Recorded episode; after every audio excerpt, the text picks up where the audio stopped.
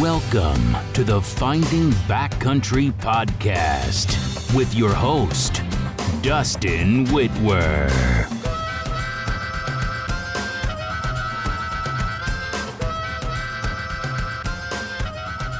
I am Dustin Whitwer, and this is the Finding Backcountry Podcast.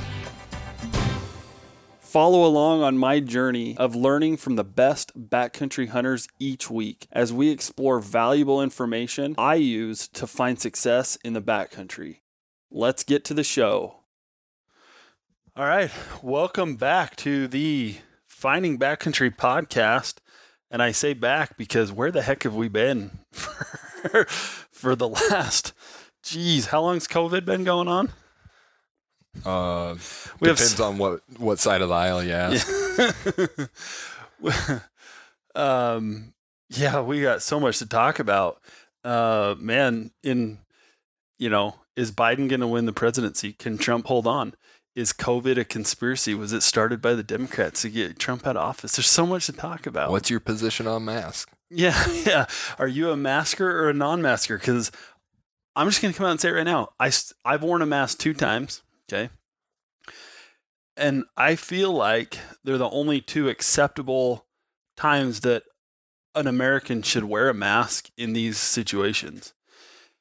The first one was my wife and I had a medical procedure which involved uh, trying to get pregnant. Okay, that's all that we need to talk about there. But in order for me to be in the building, like I into the room, I had to wear a mask, and so it was like, okay, you know, I'll sacrifice for a potential future child. The other was to get past the security guard at Scheels to get into the front door to buy a pistol. And I'm proud. No, down in Oh. uh, down in Sandy. Oh, they were requiring them. Well, I mean, let me tell you the story. I kept it on uh, the first five feet to get past the little, the little, you know, summer intern that was guarding the door. And as soon as I got through the front gate, uh, it was off, and I didn't put it back on. And I got up to the top, and because I used to work there, people looking at me like, "Hey, man, put your mask on." And I'm like, "Hey, why don't you go j- jump out that window?" and I never did, and I bought a pistol from them, and so they, I think we're okay with it. We do have it pretty good up here in Wyoming, though.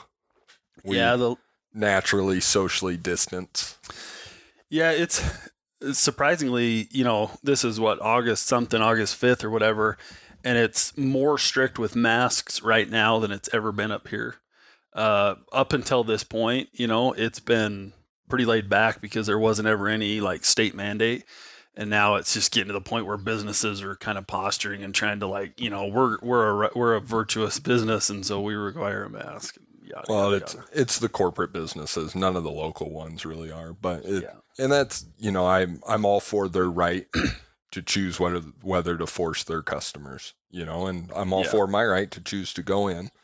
Um, yeah, I don't love the And I- state, and I I think there's good times to wear a mask. To to be fair, I don't I don't think it's gonna hurt, but I don't.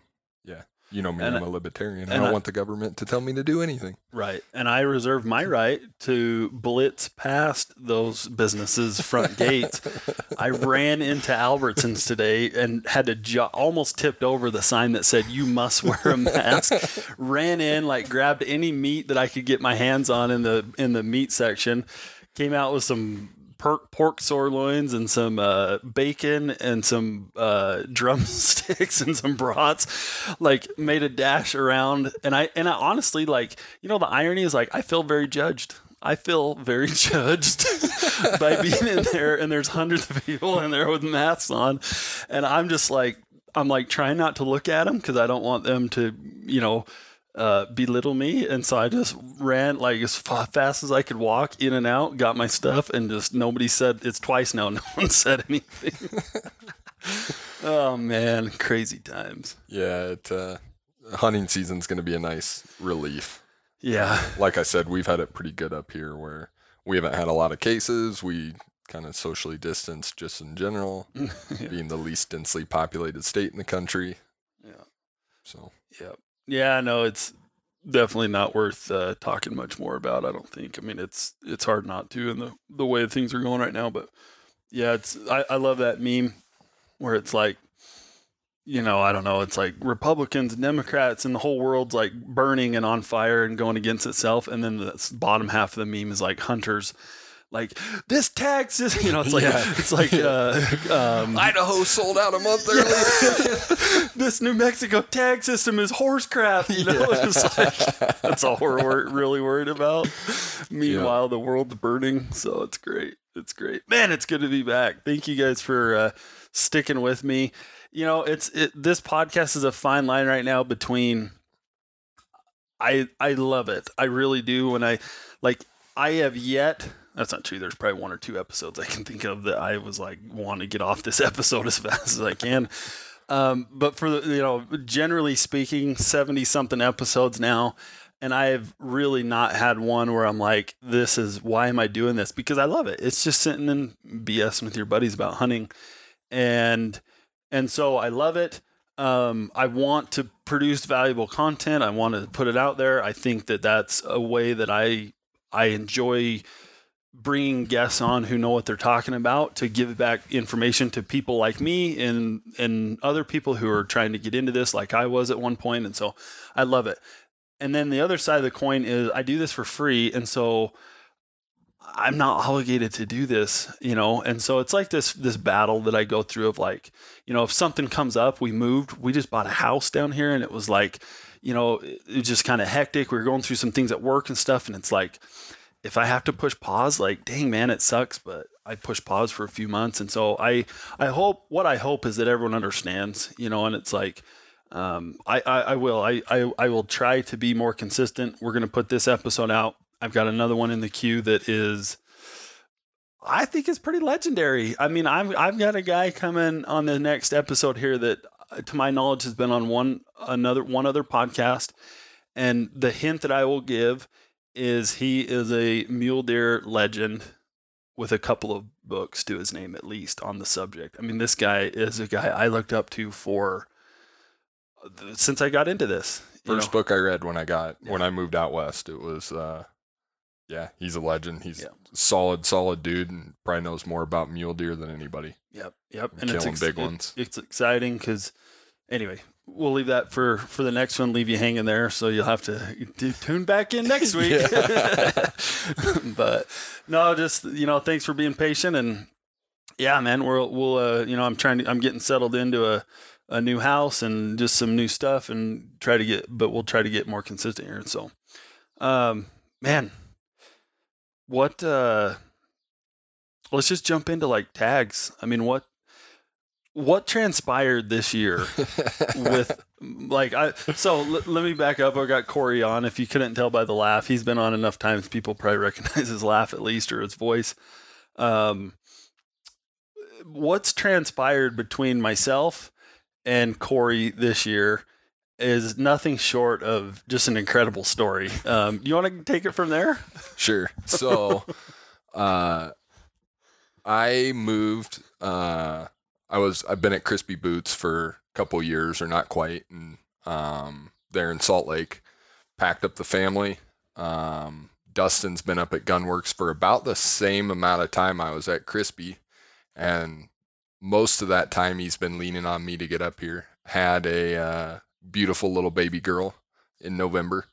Um, decided to get out of the city and moved up to Cody or Powell, Wyoming, uh, in March. Yeah. yeah.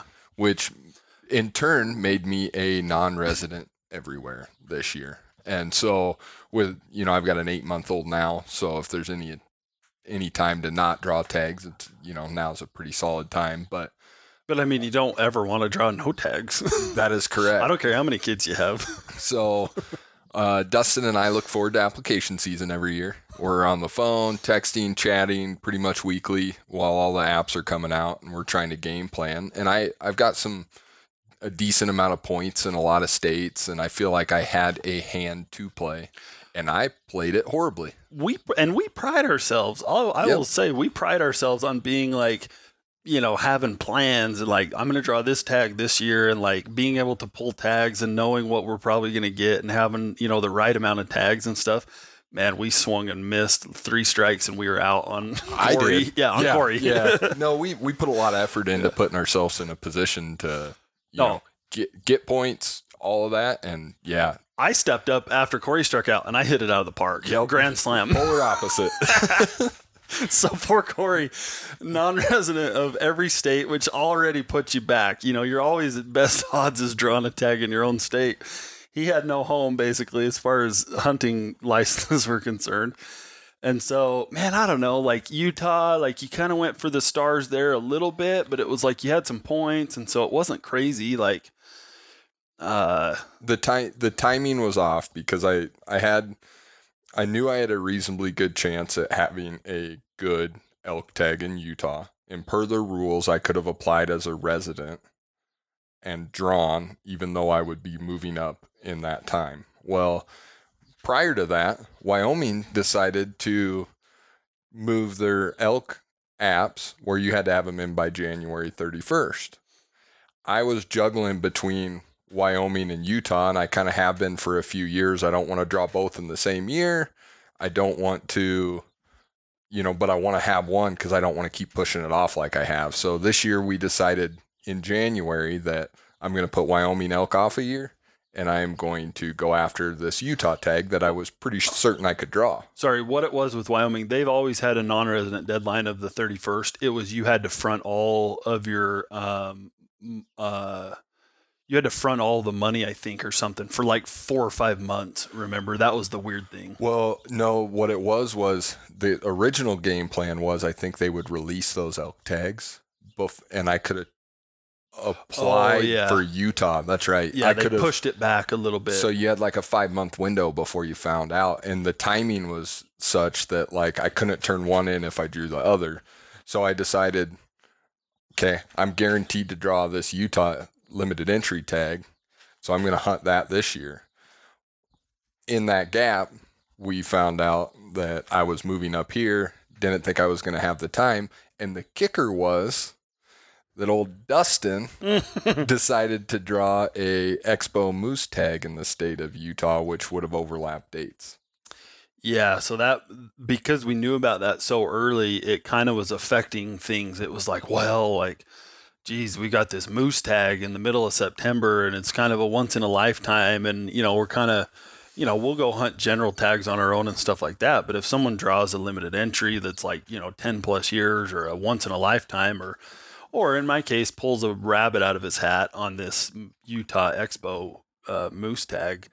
Um, you know, it's like we're all kind of going to want to be there, you know. So yeah, I yeah, don't wanna, I yeah, I'd much rather hunt that the one or two times we'll get a hunt moose together. So Right. it it made sense. Uh, bust out your violins. The the Wyoming deer tag I thought I was guaranteed fell through, and Idaho over the counter elk tags, which is always my back pocket, sold out two days before that mule deer tag fell through. So it, wa- it was kind of one of those perfect storms where bad like to worse. Here's Yeah. something that we, I'll be honest, I did not, and we, I don't think a lot of people saw this coming. Okay, um, I think a lot of hunters across the West, ourselves included, were pretty sure that because of COVID hitting, the economical effect of that would keep people from applying. I did. I certainly did. Hundred percent. Like Yep. we were thinking, if you had asked us in like March slash April, it was like, oh, dude, this is the year because guys aren't going to be able to fork up hundreds of dollars and thousands of dollars for some of these tags and apps and yada yada yada. Um, the exact opposite happened. I'm pretty sure from what I've seen and heard across the board in almost every Western state, apps were up 30, like 40 20, percent. 30, 40% Yep. simply because people started walking into grocery stores and not being able to buy beef. And I think crap got real for a lot of people there for a minute like, whoa, wait a minute. Okay, my dad used to hunt when I was a kid. I haven't hunted in 15 years. I've got a family to feed here. Oh, yeah. Like, I remember how this is really done. If you want to always have meat in your freezers, you go out and kill your own. And tag applications just exploded across the West, at least. Yep. No, for sure. And the over the counter stuff, like in Idaho, that was capped, it was sold out way earlier than it ever is. And yeah, it. Uh, I know we were trying to pull general rifle tags for a couple buddies uh, for elk, which is like capped at fifteen thousand, but never sells out until like August. And opening morning there, like three weeks ago. There was we were number at one point two hundred fifteen thousandth in line. it's like how does that even work? There's only fifteen thousand elk tags. How many tabs do people have open? I wonder. All of them. Yeah. Yeah. So it uh yeah, it was I was convinced w- in March and April, which is most states application deadlines, there was a ton of uncertainty. Uh, you couldn't find toilet paper, I remember Um, those days. and I I was I if I was a betting man, which I am, I would have put money down that like seven point units were going to take four to draw, and I'm just thinking all these non-residents coming from Iowa or Texas or wherever driving to Colorado. I figured at that point during app season, it's like, am I going to have a job? Can I afford it? But yeah, it uh, it went the exact opposite direction I expected. you know, and and so and and he's right. I mean, I was I'm converted over to a resident of Wyoming now. Everyone remembers my fiasco from last year. Okay, that was not fun. Like the Elk Point situation and like shooting myself in the foot there. Well, total redemption this year. We over the counter deer tag that we hunt in areas now that take non-residents probably eight or nine, maybe ten points this year. I don't Yep. even know. Um, so we, you know, my wife and I will get that over the counter. Uh, did you know that the great state of Wyoming will let a resident you can legally legally kill up to six antelope a year? I found that out when I moved here. Yeah, And I'm that looking doesn't even forward count to the ones you, year. you hit with your truck on accident. yeah. Like six antelope a year, two doe, four does total, and two bucks if you get them in like the leftovers, you know, in some of the less desirable units for some of those. Crazy. Anyway, so we drew, we put we put in for those just because they're so much fun, honestly. yeah. um, and we hunt this unit right outside of Cody, and it's like you tip them over at you know five fifteen after work. You know, it's super fun. But um, so we, my wife and I both drew two antelope tags, doe tags each. So that's four antelope. Then we pulled a couple of Balmer uh, Wyoming elk tags, uh, type one elk tags, and I think that's all um, for Wyoming. And then so then I had the um, you know the Utah. I even so.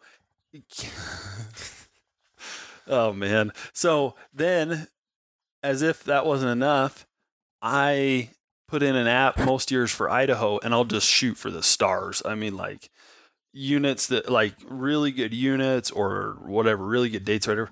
Thinking like you know five percent. I'm not going to draw a five percent tag or whatever.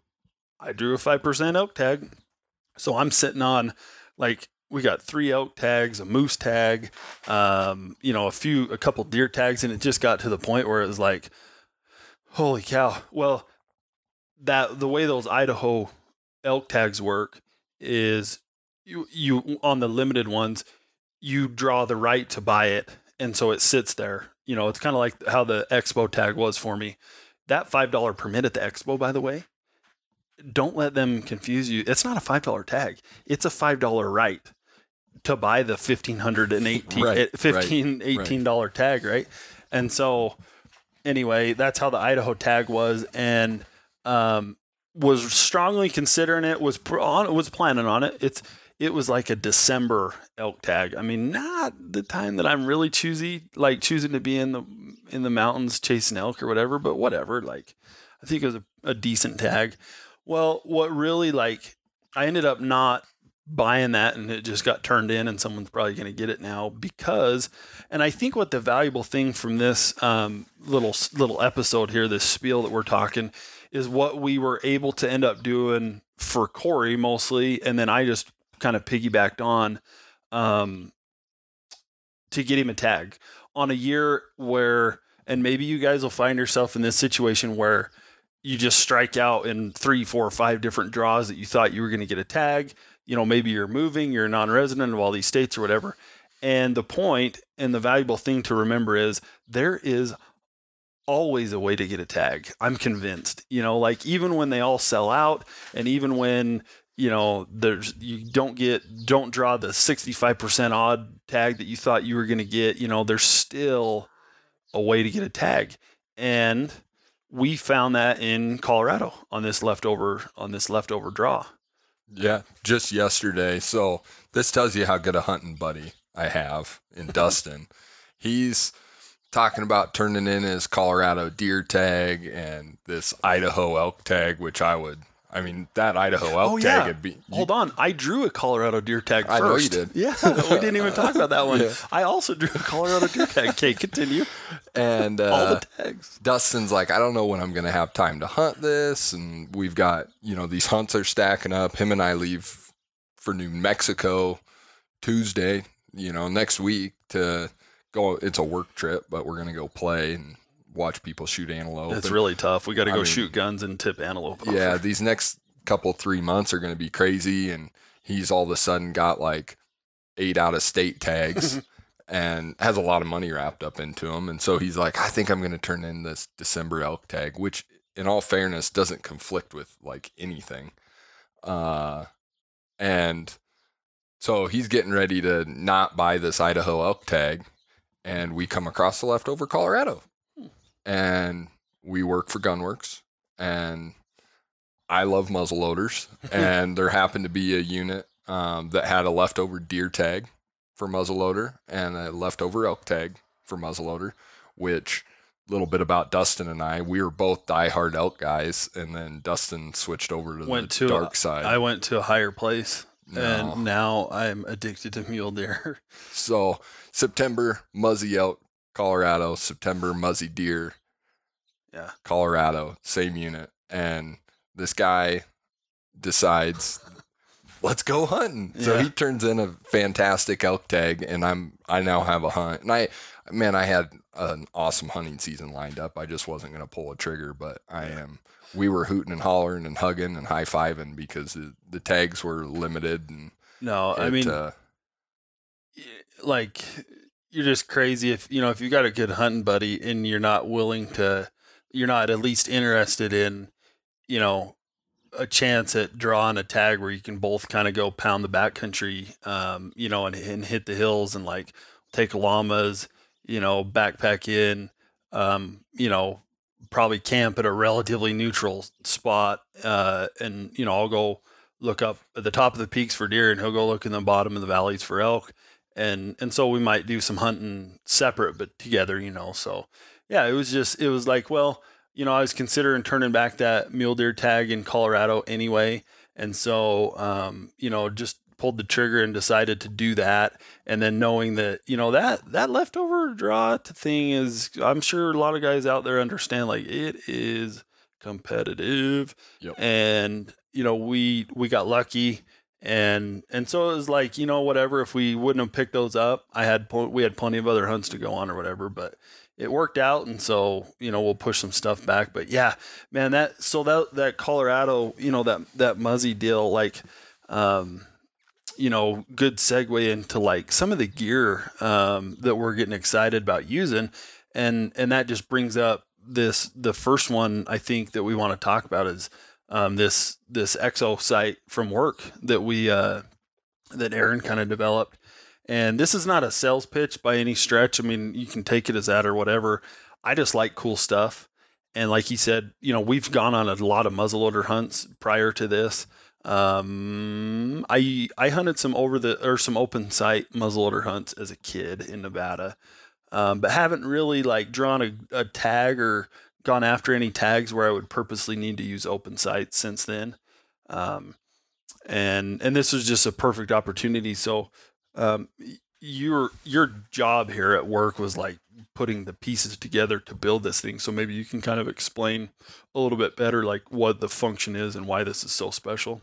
Yeah, absolutely. So um, I walked in in March and started hearing like murmurs of this, and Aaron Aaron's been developing this sight for some time. So, um, but getting all the pieces, parts, and getting everything machined and getting everything dialed was kind of one of the first projects I was put on, and uh, Yeah, so so what it is is, and it, I got super excited when I saw it. Like when I finally got to play with it and touch it and different things. Like we had a prototype there. I'm like, oh man. And Dustin was just talking about how he hasn't like drawn or gone after. It's like, well, that was a limiting factor for us. Like I, in all sincerity, like slapping a CVA open sight muzzleloader, I'd rather just go chase. 100 yards, 150 yards. Yeah, just give me my bow. Yeah. You know. so it, uh, you know, it kind of opened the door for us for some of these tags. Uh, you know, Nevada, Idaho, and Colorado um, specifically is what we're super interested in, and uh, essentially it's you know if you think about a turret on like a long range rifle scope it looks just like that it mounts to the picatinny on the rear of your rifle and it's got a little peep coming out of the top of it Little and you, post. you turn that turret it's got moa out to like 30 which is way more than you'll ever you'll ever need for a muzzy takes you to five, six hundred yards at least. and so it's essentially just an adjustable peep sight, um, but like a new school. And it's, you know, Aaron did a fantastic job with it. And I am tickled to death to go hunt with it. And this Colorado hunt is, you know, it's, you know, for those of you that don't know, there are some states out west that won't let you put an optic on your gun. And so some most of the muzzle loaders on the market right now kind of have chintzy sights on them. And uh, this is just like a whole new game. You know, hop on the website, check it out. It's not cheap because Gunwerks makes it, and Aaron didn't want to sacrifice you know, Anything. anything on it. And so, but Yeah, it's it- bomb proof, and it It it's feels, perfect solution. It feels and it reminds you of an exact turret off of a three thousand dollar scope. You Yeah. know, I played with a lot of three thousand dollar plus scopes, and the turret and the the click. You know, the I mean, it just feels like a turret cut off of a three thousand dollar scope, and that's basically what it is. Yeah, Uh, so super cool. Just you know, you're basically you're probably going to be limited most by just the animal, just Yeah, your open sight, being able to see it. You know, there it's it's a cool system. Um, you know, if you have more questions, call me call me at work or if it's not like that, you can you know you can hit me up with a direct message or whatever. So love to chat about it. But su- super cool. Just genuinely, whether I was working for Gunwerks or not, just like it's cool. Every once in a while, a product comes along that's just like, man, like that is just awesome, and that's uh, Exo is one of them. So yeah, and it it just opens the door to like the interest on some of these tags that you know you get a in Colorado you get a hunt elk with a muzzy in September. Yep. You know, and I love chasing them with a bow. Um, but you know, with limited time because of other hunts and work and a eight month old daughter, like it, uh, you know, you can kind of shorten a hunt up, you know, raise the likelihood of success and, you know, be a lot more competent shooting at critters. So I'm, uh, yeah, I'm very much looking forward to September 12th being in the backcountry with Dustin and a couple muzzies. Yeah, it's gonna be sweet, and, and maybe a few llamas too. Um, so I got my hands on one of these MSN MSR WindBurners, um, and I've I've been on I don't know a couple two three uh, like solid backpack trips now. I was using a Jetboil. Uh, I didn't have any problems with it until I started having problems with it, and I don't know if it was just the age or you know whatever, but you know, and I'd heard the rumblings of like, oh, don't support Jetboil, they're anti-hunting and blah blah blah.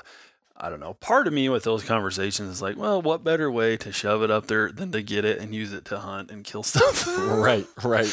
But I was like, you know, I'm, you know, it's, it was silly to me. I'm not going to go out. I already had a Jetboil for years, and it was like, I'm not going to go out and just buy a new one for no reason. But I will buy one if this one craps out, which it did. And so I went and got that uh, WindBurner, and uh, the boil time. That was the first thing that I noticed. Like, a the boil time is just flat out fast. Like it is. I've never seen it boil 16 ounces of water for like a. Uh, uh, or a, a freeze dried meal as fast as that thing does.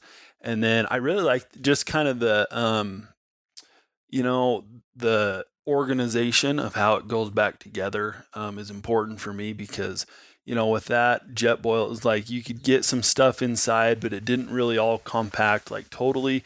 And that WindBurner, like it's designed to, there's a little mat that you put down in the very bottom of the cup and then you take one of those mini uh, fuel canisters. It goes upside down to to the bottom, and then the uh, midsection with the actual stove goes upside down over the top of that uh, stove or that fuel canister, and then on top of that, there's a little three pronged base that folds up into itself into a little triangle and then sinks right down in the middle of all that and then purpo- purposely like uh, sits in there so you can put the lid back on. Um, but just super well thought out. Um, it boils extremely fast. Like at first, I was like, man, only being able to put a small canister in there, I'm gonna have to pack an extra. I I really think that on a seven day hunt, you could get by with just one canister. It's that fast. Like it's crazy. Um, you know, if it was real cold outside, maybe a little different story, but we'll see. I haven't I haven't used it long enough to burn through one canister to see how many uh, boilings or whatever. But I'm excited about that one. Um, what else? Oh, I've been packing it last couple trips. Um, you got a 44 mag from Kifaru. I did. I got a 44 mag. Have you gotten to take yours out at all? Yeah. yep. No, I've been running around a little bit with it, not as much as I'd like, just light hikes with, you know, Amelia and Mhm. different things. And it, uh, then that bear hunt we went on with those guys and it, uh, it's exactly what I'd expect. You know, I, Dustin and I've been running the 22 mag since like 2015 or 16. Whenever we went on your limited entry elk hunt was, I think, the first year we ran that Mm. and you know love the 22 mag. One of the pieces of the 22 mag for us was and we we both have other packs from you know but you know we like the support of the 22 mag. Um, some of our hunts it just wasn't quite big enough. You know you get on a seven day hunt and dustin's a big dude so he wears an xl in all of his clothes and it uh, it fills up pretty quick. And the way we've the solution to that is if you want that lightweight of pack or to use that for everything has always been for me is throw all my food in a game bag and put it between the frame and the pack. Um, and or the meat after you kill, along with hanging stuff off the bottom and the back, even and Yeah, yeah, just but that that 44 mag, I mean, it's got the pockets. I've got the is it the Reckoning, mhm. which I've liked the Reckoning, but I was so spoiled by the pockets on the 22 mag on the inside, the webbing where you could, you know, just leave a first aid kit. You know, your spoon had its place, and I really like that. Um, zipper access on these 44 and the 22 mags, like up on the top. Oh man, It's just yeah, you can't beat it. So I uh, so my initial impression on that 44 mag was I I didn't like how so if you've seen both the zipper on the 22 mag doesn't come up and go all the way around the back um, up by your neck and on the 44 it does and at first it drove me crazy because you know it's like you almost if you're in and out in and out in and out it just becomes kind of like I don't know it's just different um, function wise than the 22 but my consensus after running it for a weekend is and it, and it makes complete sense. The 44 mag is built to do longer hauls Yep. with more stuff where you might, you know, you're going in deeper or you're staying there longer and so, you know, you're not necessarily in and out of it as often. It's just built for longer hauls. Um, and that's the way the zipper configuration is built on there. You can tell that that's what they were thinking when they were doing it is uh, just longer hauls and stuff like that. So, um, yeah, I I fell in love. Uh, it is going to be tough if we have a hunt that's less than five days long to get that 22 mag off my back, and you probably won't. But I am the same way. Like this is a no brainer for any hunt. You know, five plus days. So yeah, especially when we have llamas on some of those shorter hunts. Like I just that 22 mag, it's just it's home to me, Yeah. and I still want to break it, kind of. Like I've broke most of the packs I've owned, so it's like now I'm going on fifth or sixth season on it, and with like what's got to be dozens of boned out, who knows what, you know, bulls and bucks. and- Yeah, and it it's you know I've washed it once or twice. I think uh, I did break a buckle by slamming it in the car door while we were bear hunting. Yeah, terrible engineering. I Yeah. mean- Yeah, freaking even- come Snyder, on, Snyder. fix that. You guys can't even withstand a car, Car door, door. slamming. Get But with it. other than that, like I'm I'm with you. That 22 mags just They're just indestructible. yeah, and it uh, it's still my favorite pack and probably the pack I'll use the most. the honestly all the hikes I've been on, I would have rather had my 22 mag. I just had like a new toy that I had to Mhm. play with, Yeah. so and get used to and flesh out, and yeah, it. uh Yeah, I'm glad we got different colors this year because yeah. we always struggle. I put put Dustin's on and the waistband's all wrong. yeah. Yeah, it's built for a man. uh, so I've been playing another piece of gear I've been playing with is a new tripod, and I thought it was sitting in here, and it's not. Um, so I went tripod shopping over the winter, and had basically um, narrowed it down to oh, there was like a slick, maybe the 630 something or the 730 something, can't remember which one. And then there was a Sirui or Sirui or however you say that, uh, which Jason ended up getting. And then I was like, you know, for this exact purpose, um, there was a third one that I'd kind of stumbled on that wasn't like real prevalent on some of the hunting sites or whatever. Um, but it was a Pro Mat. It got pretty good reviews. It's called the ProMaster XC 525M, I believe. And so I've ran this thing, you know, if you want to get a look at one, just Google it real quick. But I've been running this thing now for, I don't know, five, six months, a handful of times. And I don't like it. Really? I don't like it. There's a couple things I don't like. And one of them is I don't like the double uh, twist locks on the center column. I don't like it. It's it's like there's too much there. I only need one. Like it didn't need to be there. It just doesn't need to be there. And it's you the problems that I have with it is you go to twist one and guess what happens? Like half the time the other one either your hand catches it or it just twists also or whatever. And so it just it just turns into a problem. Um this is probably user error, but I can't quite get the top head to like cinch like really lock down. It's real like there's there's a place to put a wrench around the top, the head itself, but then nothing else. There's nowhere else really, I don't think, to like put a wrench. And so it's like I'm just hand tightening it basically, you know, and it just doesn't work. And you know how spotters on there and you're like up, down in your pack, you know, you're hauling it all over the mountain and stuff. And those things just get swinging, you know, Yeah. if they're not locked on there solid or whatever. So I haven't loved that. Then to top that all off, one of the um, one of the rubber pieces on the uh, you know on the I'm trying to find it here.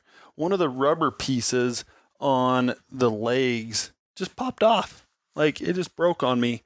And you know, it was just like, man, you can just see that I don't know if it's like made in China or you know, if it's just cheap or what the case was, but one of those little center columns just popped off on me and I wasn't impressed with that.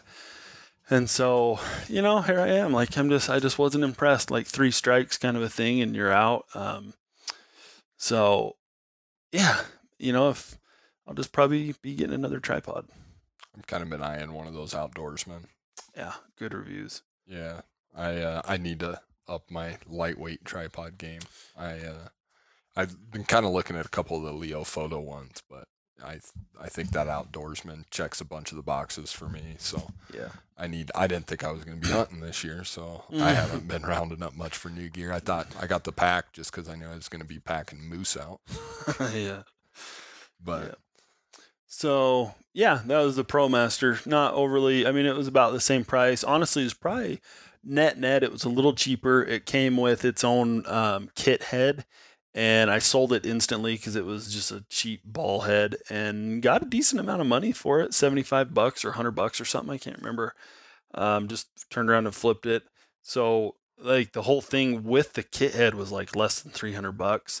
And so, I mean, I'm probably not. I'm probably into that less than you know whatever two hundred dollars maybe two two twenty five. So, relative to the price, like you know, it's it's whatever. But I don't care if it's you know crap's breaking on it and it just isn't functioning right. So, yeah. And then I guess what else? That leaves us. Um, you got some new new shoes on. You got some Mativas. Those uh the Crispi stuff.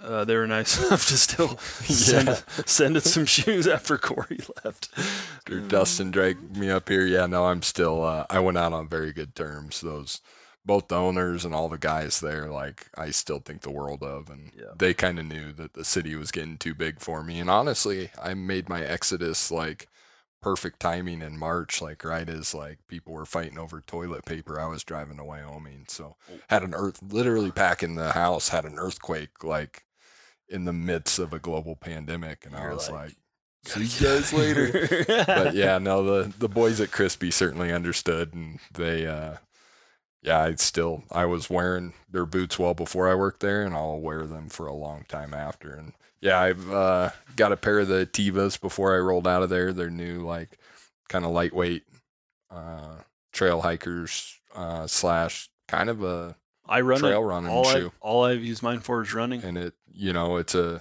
it's a little bit heavier than like some trail running shoes. But so Um, am I. I'm a little bit heavier than most trail runners. Yeah, So these these have a legit board last in them. The they hold up. I've worn these like I I have no idea how many days now, and the the tread pattern's still holding up well for me. The um Well, the only like looks like the only like you know uh, mesh or whatever that you might see on another trail, really lightweight like trail running shoe is is just in the over the top of the toe box, you know, where the laces cinch up at the bottom.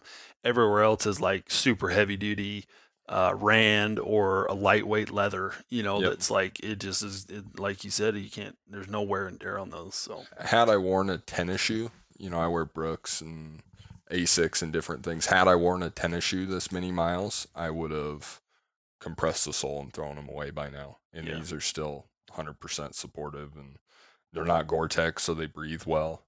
Um, so yeah, I'm I'm all about it. And then I also um, I wore I've only got maybe four or five hikes on them, but they redid their Briksdal this year, uh, which I am gonna you know kind of gloat a little bit here.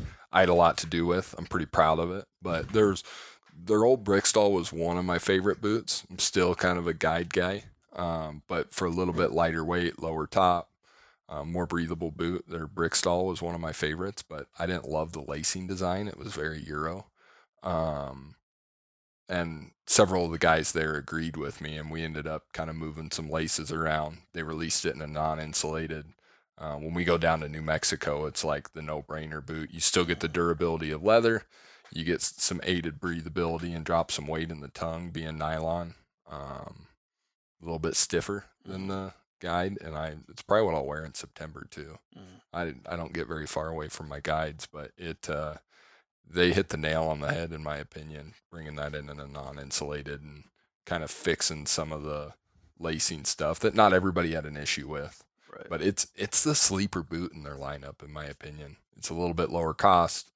Everybody always complains about the weight of leather boots, but you lose durability if you go away from synthetic, or if you go to a synthetic. synthetic. Yeah, so it's it's to me a really happy medium, and there's some guys who have figured it out, but I, you know, I work in there, I know the sales numbers, and that it was a good seller. In my opinion, it should have been a great, and I hope that non-insulated version will bring it there Yeah. because uh, guys are like it's a good boot for a lot of guys. Yeah. So, Well, you try to get me to switch to them or try them, and the only way that's going to happen is if they discontinue the Nevadas. They would not only have to discontinue the uninsulated Nevadas, they would have to burn their entire remaining supply Yeah. of size 10 and a halves. Because I dare, I would jump on a plane and fly to Italy uh, to get the remaining inventory of size 10 and a half uninsulated Nevadas. It's just the best boot that's ever been made, period. fun fact. That, That- I've that I've worn. I know you guys Right. are already like, oh, he hasn't worn every boot. Well, that I've worn, it's the best boot I've ever worn. Fun fact, you couldn't fly to Italy to get those because they've never they've been building that boot for like 30 years. I would They- whittle. I would cut down a tree and whittle a canoe, and I would I would swim slash canoe myself across the ocean. Well, the I was just saying for 30 years they've built that boot. They never built it in a non-insulated. The Kindle and Mark convinced them to build that non-insulated. The Italians looked at them cross-eyed like they were crazy, and that you know that uninsulated outsells the insulated Oh, by by far. You I know, used, the- I used to run the first couple pairs I had.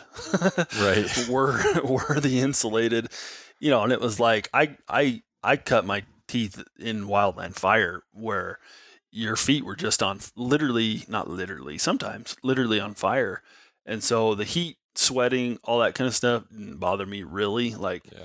but um and so you know the 200 gram equivalent model the originals were okay but yeah these are just like absolute nailed it I. I like that 200 gram as an all around, but it Yeah. uh, it you know that non-insulated is a fantastic boot, and it's one of the things I loved about working at Crispi was just the fact that those the relationship they have with Italy, they can listen to what the U.S. market wants Mhm. and really pivot quickly, Yeah. and you know bring you know what we actually want into the country, and you know Kindle's hunts harder than Kendall gets yeah. after it yep he's you know he's a one percenter in that world and he he gets it so it uh yeah that so you can't fly to italy to get some but i'm sure they will continue to make them Okay, good.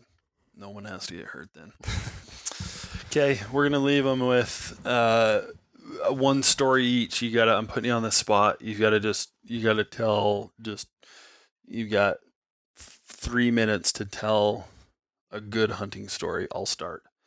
So years ago, when I was a less than adequate bow hunter, and I probably still am, I hit an animal once and we were looking for it and the first thing we found was my arrow half of my arrow okay and so if you ever like hit an animal waited went down where the arrow where you hit him found the arrow and then started working a blood trail right? The first thing we did is we found the arrow and it was the front half that had passed through pretty much i think. And then you know the back half was probably cut off and broke off inside or something. Or it had, or the arrow had probably only penetrated two thirds or whatever, and then broke off and then worked its way out or something. So, ended up stumbling on half of this arrow that had been inside of a bull's, you know, around its chest cavity.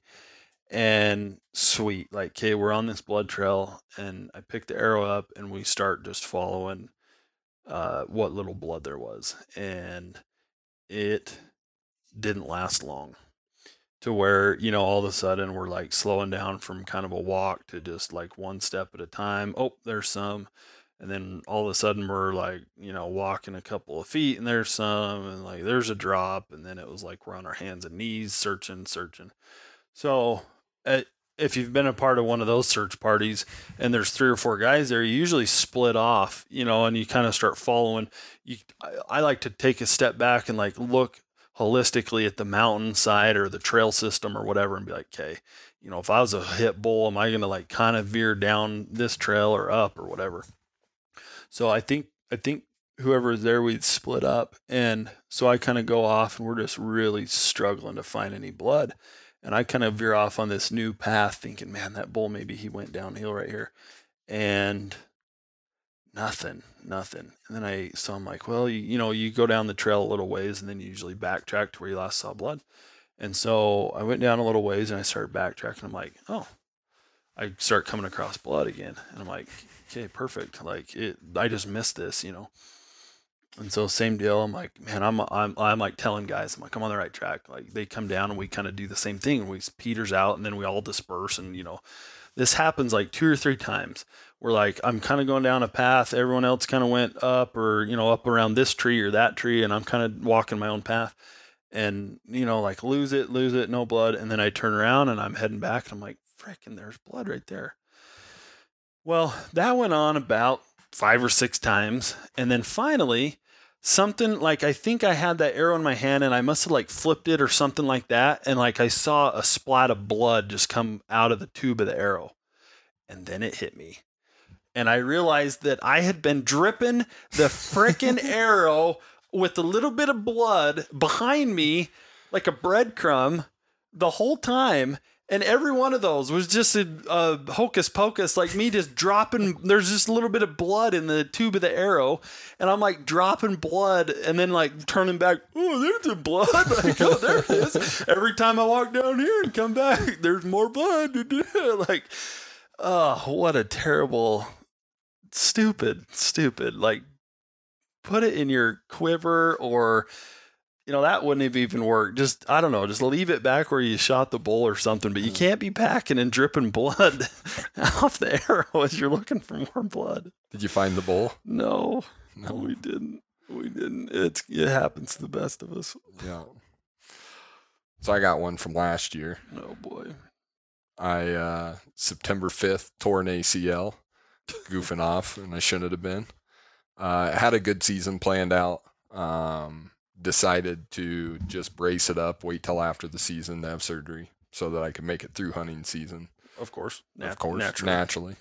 um, and went into Idaho, a couple llamas. Um, just couldn't quite get it done. Had to push my hunt back from. I think I was planning on leaving like two weeks after I tore it. And pushed it back to the very end. Uh, had a good hunt.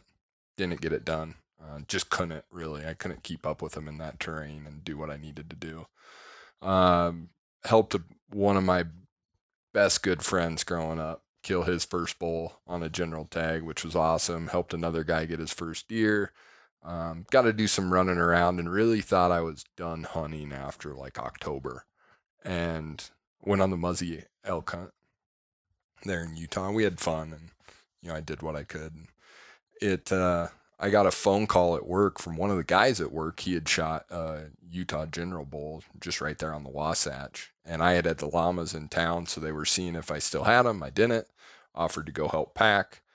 Um, so I went in up there, took a couple loads of elk um, off the mountain. And when I showed up, the guy who who I'd gotten to be friends with, but not to the point where I was like gonna sit in on his spot, right? I still have a general elk tag at this point in my pocket. It's November.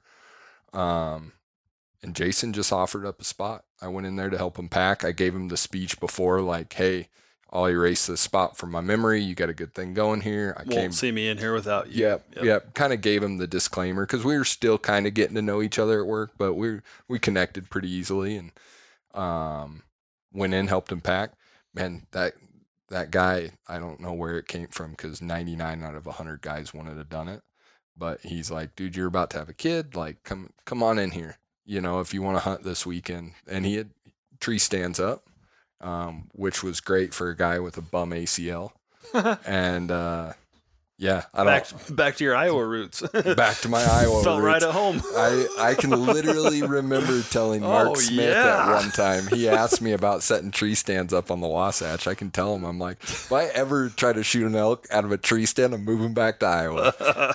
and there I am. So there I was, sitting So in a tree I stand am. hunting elk on the Wasatch. So I, I hike in there that next Saturday morning, which was a couple days later. And like, I hadn't been in the tree stand for 30 minutes.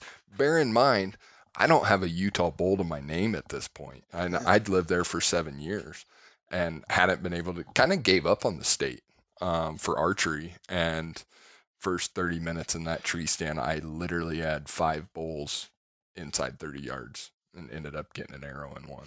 So You know what I you know what I love about that story and is if you want a friend, be a friend. And I've said it before and it's like, you know, like I was talking to my wife uh last night, I think after we got those tags, I was so excited.